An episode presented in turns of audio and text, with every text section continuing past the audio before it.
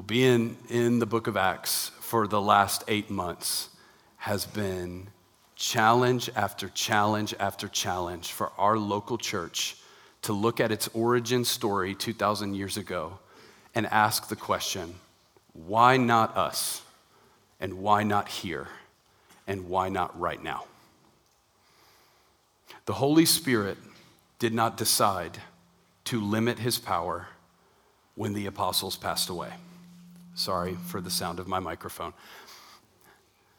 The Holy Spirit is still moving in power in our day. And our hope and our prayer is that we're not reading a history book of, wow, that was so cool what God did then. Our hope and our prayer is that in real time, in 2023, we are seeing stories of the Holy Spirit moving in miraculous ways. And over the last 8 months, that has happened. If you've come to a baptism Sunday, you've seen it happen. We've seen cancer wiped away in front of our eyes in response to our prayers. We've seen marriages restored and husbands and wives get baptized together in front of their kids when they were previously lost as all get out. We've seen the Holy Spirit moving.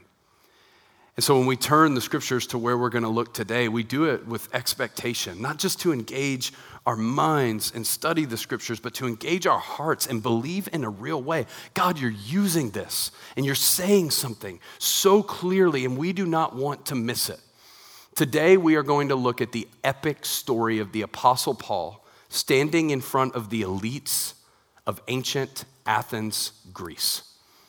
This is a legendary story if you've never heard of this before. Before we turn there, I want to give you the title and just set the scene for this moment. The title of this sermon is called God's Nearness, Our Zeal. God's Nearness, Our Zeal. Can you look at somebody next to you and just tell them, I'm so glad I get to sit near you. I'm so glad I get to be near you today. Just let them know you're grateful for proximity. Yeah.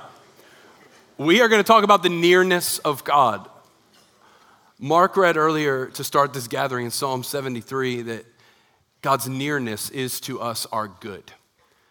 One of the best things that could happen to you on a given day is that you are aware of the tangible presence of God. And what's cool about this title is this is kind of a recap of our first two core convictions as a church. If you rewind the clock all the way to January of 2023, we did a series called ACC Is, and the first two things we said we want to be all about as a church is the presence of God and Jesus-centered zeal. So we said, if anything, we just want to be where God is. He is the goal. He is the prize. He's the treasure. He's the one we want more of. He's what this whole thing is all about. Let's get more of Jesus. And at the same time, we don't just want to draw near to God to feel better about ourselves. We want to draw near to God and be set on fire with a holy conviction to live for what he calls us to live for. And most of all, aim our lives at his glory in the story he is writing on planet Earth in our day. And so when you take the tangible presence of God, it is good to be near God, with a heart that is set on fire for the glory of God, you get a powerful fusion in an individual's life, and you get a powerful fusion in a church, because it's not just, let's all feel better in a moment and get close to our Heavenly Father. It's my identity that comes from being a son or a daughter of the living God is flowing and moving in every area and avenue I live in my life. And so when you read this story today, my hope and my prayer is that you know there is no lie keeping you from being close to God today. In fact, he's a lot closer than you realize. And at the same time, he's not just drawing you near to make you feel better about your week. He's drawing you near so that you can be sent to the broken and the weak, so that you can go out with a spirit of zeal that says, I don't want to settle for a life that is less than the life Jesus died and rose for me to live. Are you ready to study the scriptures? Did you bring your Bible on Sunday morning at Auburn Community Church at all of our locations? If you have your Bible, hold it up. Hold it up. Up in the air, a lot of Bibles missing today. I'm seeing some wincing of like, don't call me out, don't call me out. Whole family's trying to grab onto one Bible together. It doesn't count. Turn with me to Acts chapter 17. Acts chapter 17, we're going to hit on the third city in a collection of cities that Paul is hitting, starting with Thessalonica. Last week, we looked at Berea, and now we get to Athens, Greece. Just out of curiosity, anybody in here been to Athens, Greece at all in life? Like vacation there or anything? These are the people who need to be buying you lunch. And amazing. So Athens is a famous historical city that had its heyday a few hundred years before this moment where Paul is going to preach there. What's interesting is, as the Romans took over for the Greeks, so think Alexander the Great takes over most of the known world 2,000 years ago, and then the Romans take over for the Greeks and technologically develop everything that Alexander conquered. But when they got to Athens, the Romans were like, hey, let's just leave this place alone. This place is awesome.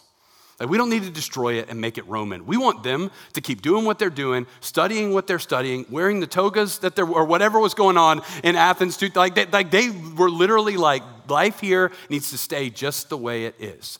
So when Paul is on the run from Thessalonica, he gets to Berea, and then he's got to run further because the Jews from Thessalonica that were mad at him catch up with him at Berea. So he goes hundreds of miles away to Athens, and he's by himself waiting on his companions to catch up with him. And we're going to read the famous story of Paul in the Areopagus of Greece. Acts chapter 17, verse 16. If you're there, say I'm there.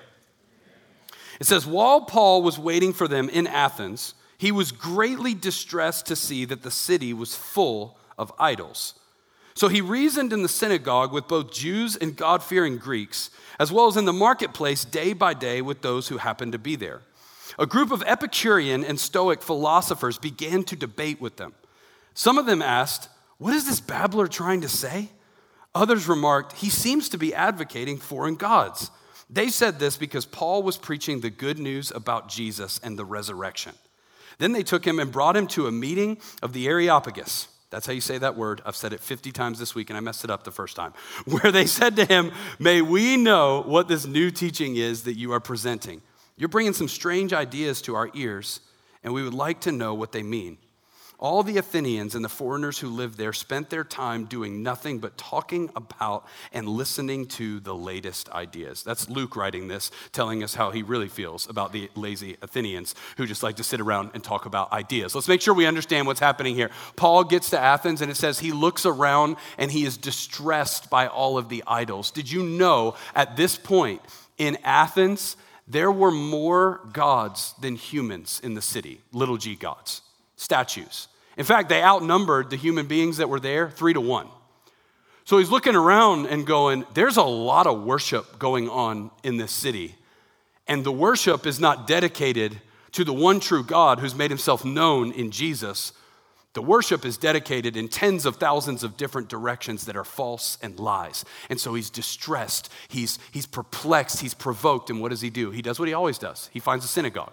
If there's a synagogue of Jews and God-fearing Gentiles who are gathered to worship, Paul is there to be able to articulate the message of Jesus. That's what he did in Thessalonica. That's what he did in Berea. Now here I am in Athens, and I'm here to talk about it. Except when Paul does it in Athens, he runs into some other groups, Epicureans and Stoics, because there were dominant philosophies in ancient Greece that were spreading like crazy. And what Paul is talking about, a worldview that is based on the glory and supremacy of Jesus, runs completely contrary to what both of these groups thought. Now, a little history lesson. Anybody love history? This is going to be so fun for you. And if you don't, just try to stick with me through this because I geek out on this stuff. Actually, to tell you the truth, Courtney and I had a trip planned to Greece and Italy a couple of years ago, and we didn't get to go because it was scheduled for May of 2020.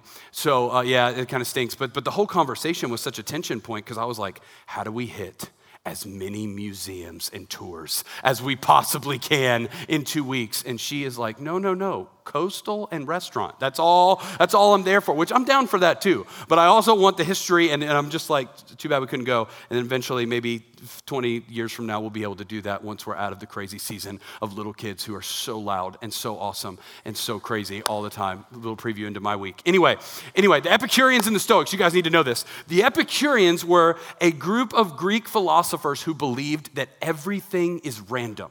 There is no God, there is no divine. Everything that has ever happened to you on planet Earth is the random combination. They wouldn't say molecules. That's pretty much what they were saying. And so the best way you should live your life is to understand that you are alive for a little while. When you die, it is over. And while you are alive, you need to live for the maximum amount of physical pleasure that you can. Live a simple life. Just enjoy it. Eat, drink, and be merry. And then you die. That is one way of looking at life from the Epicurean side. Now, the Stoics completely disagreed with the Epicureans, and they would say, no, it's not that everything is random. Actually, everything is God, little g God. So there's nothing in a Stoic's mind that ever happens that's outside of some kind of divine activity. The thing about the Stoics is they don't believe that the gods care for humanity at all. They're just up there in another story, and we have no control over what they do. So at the end of the day, what they're doing in some type of heavenly realm impacts us as humans, but we can't speak into that or maneuver that at all. So for a Stoic mind, life is not about living for pleasure. The Stoics believe life is about living for detachment, meaning you don't ride too high when things are going well. You don't go too low when things are going bad. You're just kind of stoic. That's where the phrase comes from, where you're like, life is life, and I take it for what it is because I don't have any control over it anyway. If it goes well with me, great. If it goes horrible with me, great. But they would say wisdom says just remain even keel somewhere in the middle. So when Paul shows up with a worldview that says, hey, Epicureans, everything is not random. There is one God in control of this story, and he's made himself known. And hey, Stoics, life is not found in being detached from your emotions. It's actually found in a real, vibrant relationship with the living God. Everything Paul is saying is clashing with their worldviews, and especially when Paul talks about resurrection. And so they go, okay, you come over here to the Areopagus. This is the space called Mars Hill in ancient Greece. This is the space where court cases were debated, where the newest ideas from all over the world were brought to the most elite cultural minds at the time. I know I'm a history person and not everybody is, but y'all, can you at least feel the weight of this moment? The Apostle Paul is being invited to the center of the world stage to present Jesus. That's the story you're reading right now. Here we go. Let's let him talk to the ancient world of Greece and share this new philosophy that we don't really understand. What in the world is Paul going to say? Verse 22, let's look at it and lean into it. It says, Paul then stood up in the meeting of the Areopagus and said, people of Athens, I see that in every way you are very religious. For as I walked around and looked carefully at your objects of worship, I even found an altar with this inscription, to an unknown God. So you're ignorant of the very thing you worship.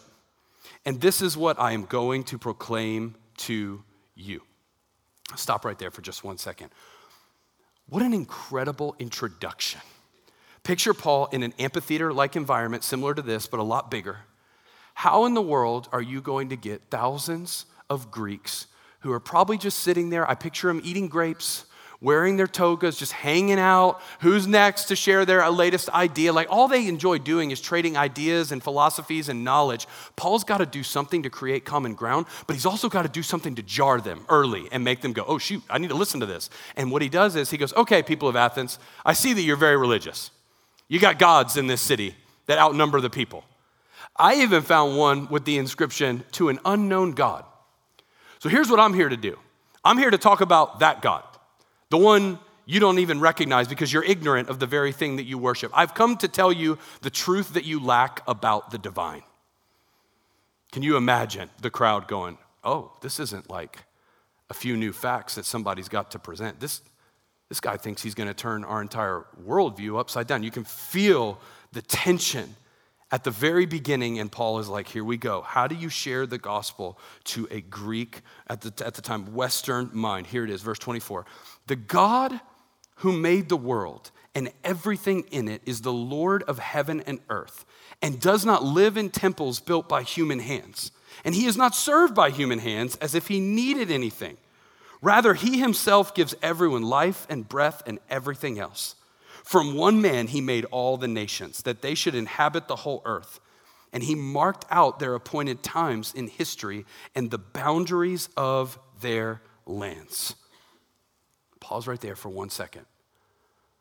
Paul grabs him. I'm going to tell you the truth about the God you are ignorant of. And the first thing I want you to know is that there's one, the Lord of heaven and earth. He doesn't say lords. He doesn't say group.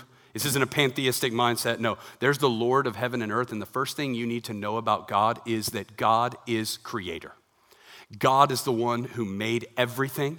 No one gave him advice on this. No one gave him assistance on this. But the first thing he's going to establish in their minds is God is the one who had the idea. This is not the random culmination of an explosion that happened. This is a divine designer who took out of his own personal creativity the capacity to go, here is the world as it exists. God is creator, but he doesn't stop there. He says he doesn't live in temples built by human hands, nor is he served by human hands as if he needed anything. So not only is God creator, but God is also a sustainer, meaning God is not sustained or kept up by the creation that he put in place.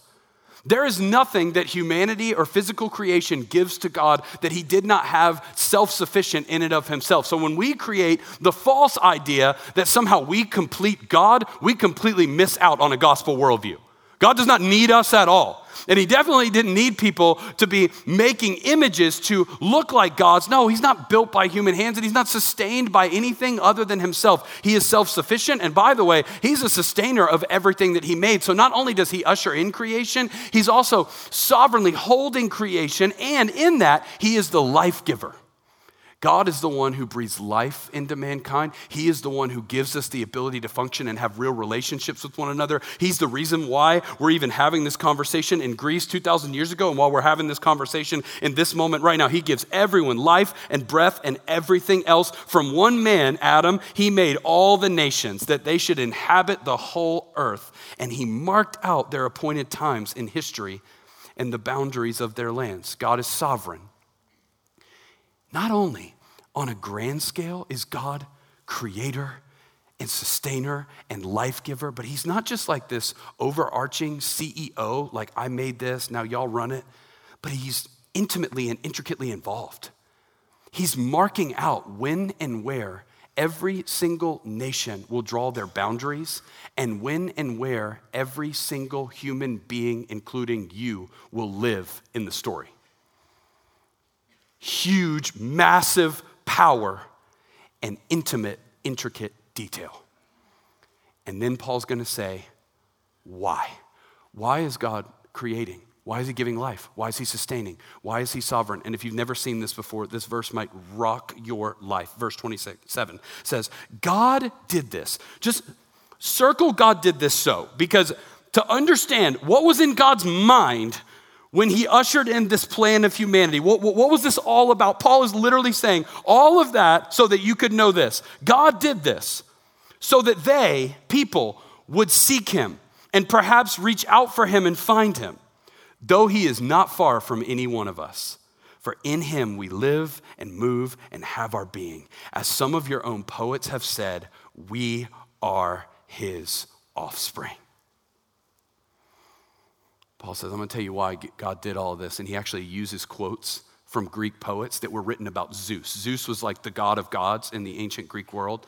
And he goes, you know that your God is not made with human hands. Even some of your own poets have said that we are the offspring of the gods, that we in them we live and move and have our being. You know this intellectually, but you're not applying it to the one true God. The one true God actually orchestrated the entire story of humanity because he's pursuing the hearts of his children.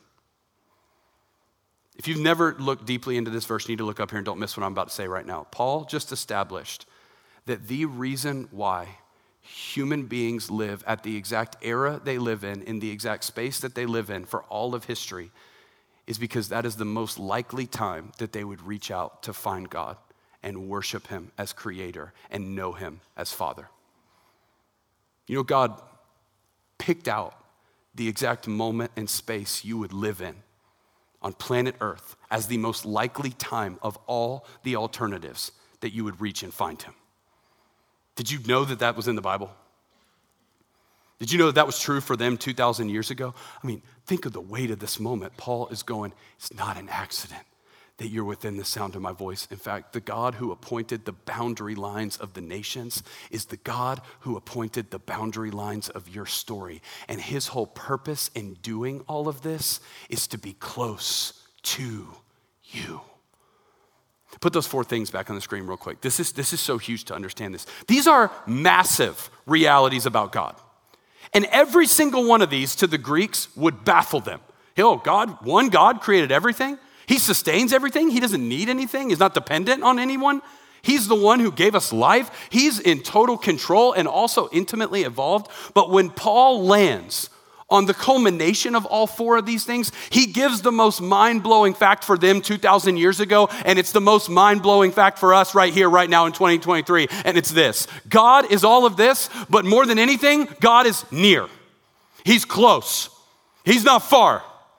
He's not waiting for you to make the journey to him. No, God is that powerful, but he's got a father's heart, and he's drawing near to humanity and making a way for them to share in the reason why they were created, because God is powerful. God is committed to his glory. He's in total control. And at the same time, he's a father who has redeemed his children.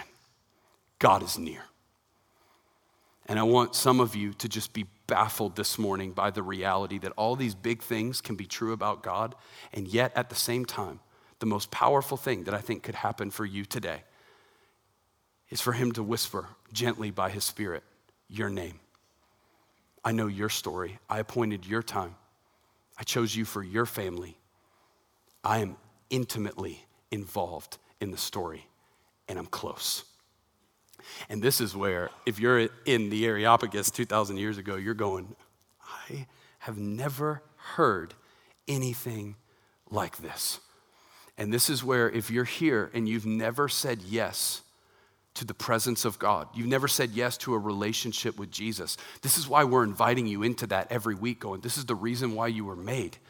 Jesus comes down from heaven to bring a relationship with God to us, and his sacrifice on the cross is more than enough. Trust in him and know him. But I'm not ignorant to stand up here and think that most of you don't know that, because 2,000 years ago, they're going, we didn't know any of this. Those five things we just had on the screen, most of y'all know all of that and more. The problem is with our presentation of the gospel, we usually get to the point where we hit on the fact that God is near, and then we hit stop instead of comma, pause for a second. Did we talk about Jesus coming close to us and a relationship with God being available to us, but then we call people to pray a prayer and get baptized and go, see, now you have a relationship with God. See, you're good. You got it. But for Paul, this was just the culmination of the story that's leading to the practical outcome, which looks like worship. Watch what Paul says next. It's not over at God is near. It keeps going. We're going to pick up in verse 29. He says, therefore, since we are God's offspring, like we just said, we should not think that the divine being is like gold or silver or stone, an image made by human design or skill. In the past, God overlooked such ignorance, but now he commands all people everywhere to repent. For he has set a day when he will judge the world with justice by the man he has appointed. He has given him proof of this to everyone by raising him from the dead. And when they heard about the resurrection of the dead, some of them sneered, but others said, we want to hear you again on this subject. At that, Paul left the council. Some of the people became followers of Paul and believed. Among them was Dionysius, a member of the Areopagus, also a woman named Damaris, and a number of others. Y'all, please pay attention to what's happening here. Paul says, in light of the fact that God has come near, we should not continue the idolatry that is rampant in your lifestyle and in your city all around you. There are changes that need to be made right here and right now. And what's interesting is Paul's sermon gets cut short before he ever gets to utter the name of Jesus. He's getting there, but at resurrection, he gets cut off. Once he hits on resurrection, they go, that's where we're drawing the line. We're good. This doesn't jive with us. We're good. But there are some people in the crowd, Dionysius being one of them, we're talking about him in one second, who are like, this is rocking my world. I'm in. And then there's others who are kind of in the middle crowd who are like, yeah, we'll hear him again. Maybe next week he can go into more detail about it. But he gets cut off, and Paul will never again stand in front of the elites of ancient Greece. This is the end of that narrative. But what I want you to see, and what I feel so heavy on my spirit to preach to ACC all day today, is that God's nearness must be combined with a zeal for reverent, passionate worship of his name. Paul gets to the point where he's like, God told this whole story to bring you close, but he doesn't stop the speech there. He goes, so now you have a responsibility to turn with your lifestyle away from what you are currently worshiping and go a step beyond an awareness of God's presence. ACC, look at me. I know this is a complicated historical message, but you got to hear what I'm about to say. Maturing in your faith is getting beyond just a mere awareness of God's presence. It's developing in your spirit also a burden for God's glory. A step beyond, God, I know you're here. I know you love me. I know you're with me. I know you forgive me. I know you chose me. All of that's true. But if we're going to be resilient disciples who go deeper into Jesus, it can't stop with, now I feel forgiven. I can move on with my day. It's got to be, I am burdened in the most holy way for the worship that you are worthy of, and the lack of it I see in the world around me right now.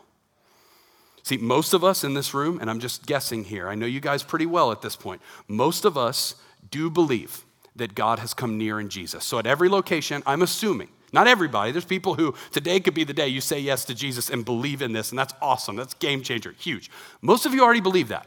You believe God has come near in Jesus, but less of us are provoked to real action by the idolatry all around us. Most of us would agree, God has come near in Jesus. They were ignorant of that. They didn't even know that fact. But very few of us have a real burden on an inner level to go, the idolatry that exists in the world around me is breaking my heart, and I have to engage and do something about it. So the real question at ACC today is not, do you believe Jesus has come near? I hope you do. But the real question is, does Jesus' nearness change the conviction that you live your life in a world that's lost? Does Jesus' nearness create in you this distress that Paul had at the beginning of the narrative? Are you not okay with how much idolatry is ruling and reigning in our day? And have you become a zealous conduit of the kingdom of God in 2023, carrying a passionate burden for his glory? Because that's why this whole story happened in the first place. Paul didn't show up in Greece and go, oh, I got to convince them to believe what I believe because they're wrong and I'm right. No, he showed up in Greece and his heart tore. It broke. You probably skipped this because I read it really fast, but go back to verse 16. It says, while Paul was waiting for them, that's Silas and Timothy in Athens, he was greatly distressed to see that the city was full of idols. That phrase in Greek, greatly distressed, means provoked to action.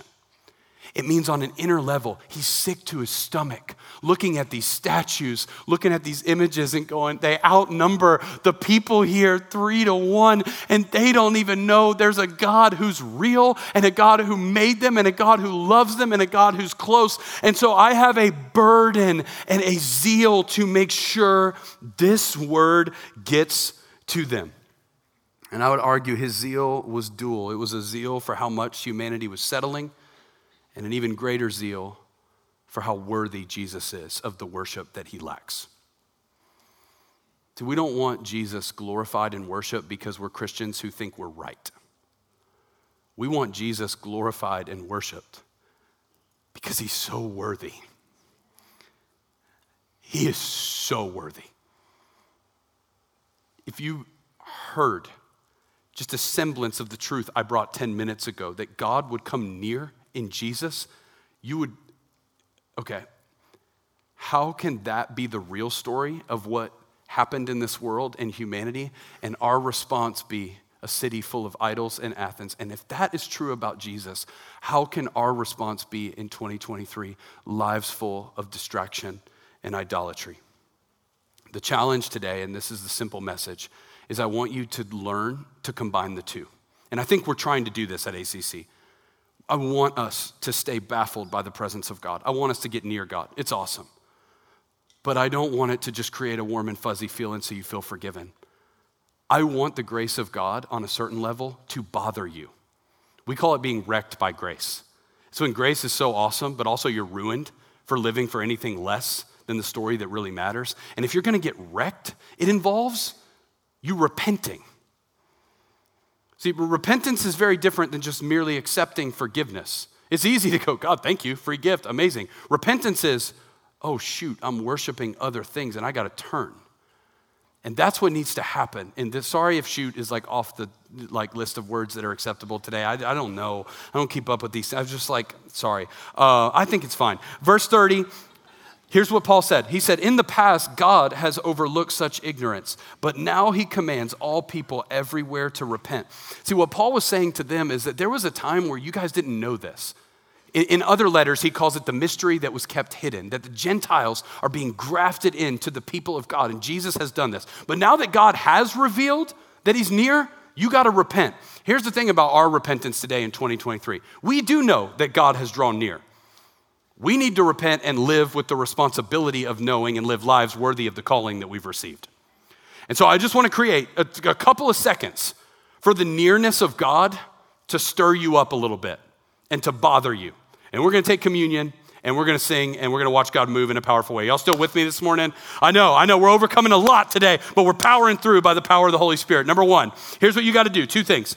Here's what you got to do. That step of repentance looks like this. Remember, repenting is I'm going this way, and now I'm going this way. Watch this. Trade living for worldly comfort for a life of holy conviction. Trade living for worldly comfort for a life of holy conviction. I find in my own spirit a temptation to believe that the will of God is always somehow attached to what's easiest and most comfortable and makes the most sense to me. Yet, in my story, I most often find that the Spirit of God is most powerfully found when I step in light of how much God has convicted me and bothered me. We got a lot of young people in this church who are seeking the will of God, asking about careers and majors and marriages and dating decisions. It's always like, what does God want me to do? What does God want me to do? And innately, as they ask that question, a lot of them are thinking about, how does this make my life better, easier, and more like the outcomes that I want to see happen? Some of that's good to have a plan and a vision for where you want to go. But a lot of that makes the assumption that God will only ever lead you to a space that feels right.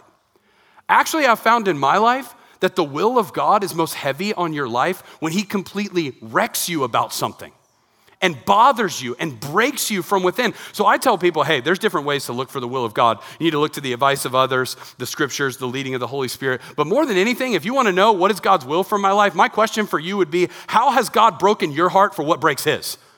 And when you align yourself with something that God cares about, now you're letting what's called a holy discontent be your guide instead of how do I find the most amount of contentment and comfort in this life? And I am not saying make your life unnecessarily miserable and that's the will of God. That is not what I'm saying. That's what I thought this meant as a college student. As a college student, it was kind of trendy to want to go to the nations, specifically India and China. I think it was just because they were the furthest away. And it was like, we got to go to India and China. And so I was passionate about Jesus. And I was like, okay, I'm supposed to be a global missionary. Which one's it going to be? Well, it's not India because I can't stand curry. But I was like, it should be China because I love steamed rice.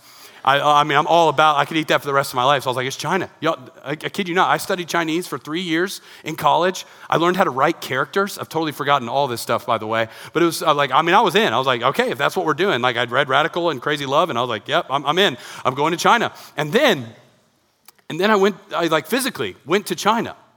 And I found out very quickly, I'm not called to China. Any of you who know me well, you're like, the smells alone were like, I'm not made to be here. And I remember the relief and the release I felt when I felt the Holy Spirit going, hey, I am calling you to the United States of America.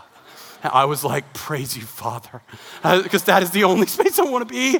And you can use me here to send people there. And actually that has happened. And that's amazing. So I don't believe in intentionally making your life more uncomfortable just to go, well, it's God's will. He wants me to be miserable. No.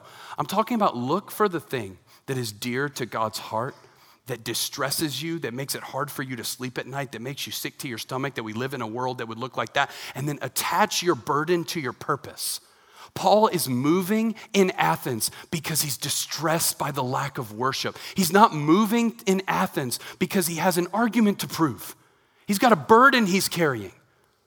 So I remember at 19 years old being so burdened by Bible Belt culturally Christian churches. That was my burden that God gave me. I looked around and thought, it's so weird to me that if you're a radical follower of Jesus, you stand out in church. That's so strange. Like if we're reading the same book, why would that be the case? Why should you stand out for being weird? You know who should stand out? The people who are here just passing the time to read this book and make it look better and make friends and move on with their week. That should be weird. And so the whole burden that I just sat in, and it made me sick. I would sit there at times on certain services and just be like, oh man, if ever we could be a part of a church that looked like, and our church is not the answer or somehow the solution to everything that was wrong. It was just a holy conviction that God put in my heart to go, hey, I'm going to bother you and make you not okay. I want to ask you the question, have you put your life in a position where the Holy Spirit has the permission to bother you about something? Because the church is the space where believers carry burdens together.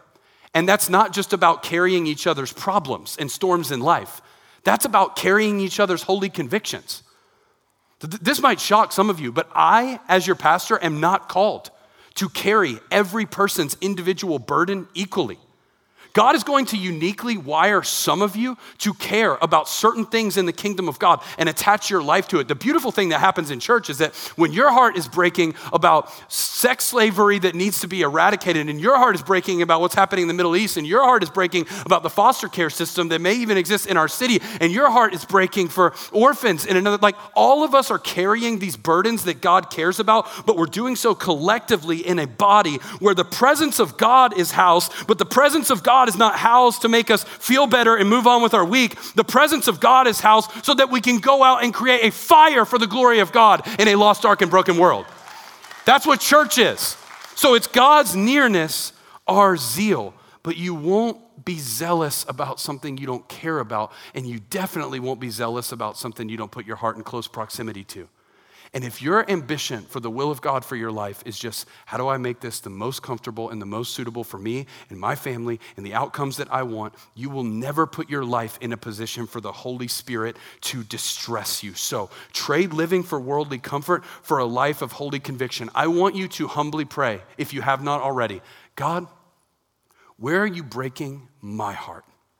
And how can I respond with a lifestyle of repentance? That's number one. Number two, and then we're going to take communion. Number two, trade living for worldly comfort for a life of holy conviction. Number two, trade ignorant idolatry for repentant humility.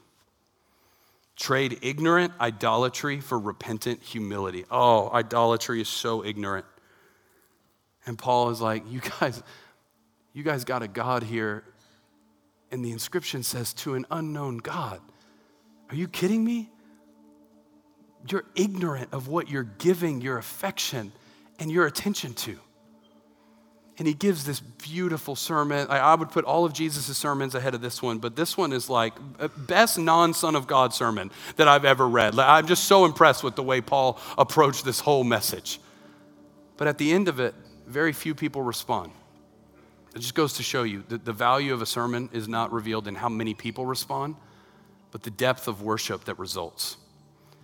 And you got this one guy, Dionysus. Do you know that his name is named after the goddess of wine and fertility? Like the most vulgar, sexually immoral practices that happened 2,000 years ago happened in celebration of the name of the goddess that he's named after. He's a member of the Areopagus. He's elite. And he's going, my whole life is a lie.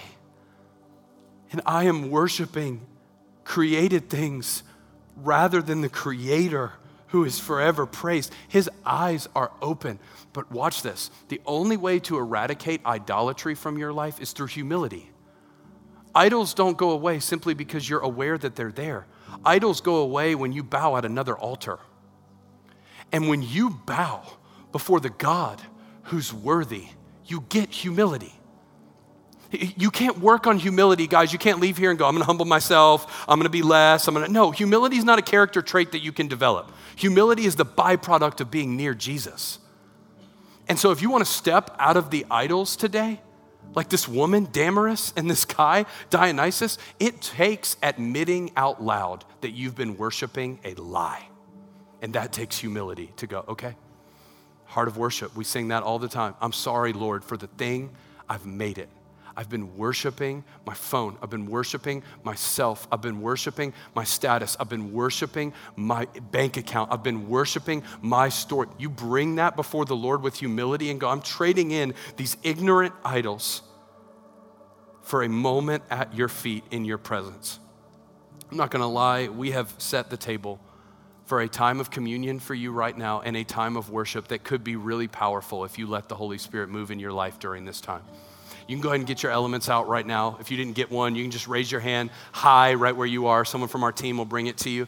And if you're not a believer in Jesus, you just want to drop that under your seat and sit this one out.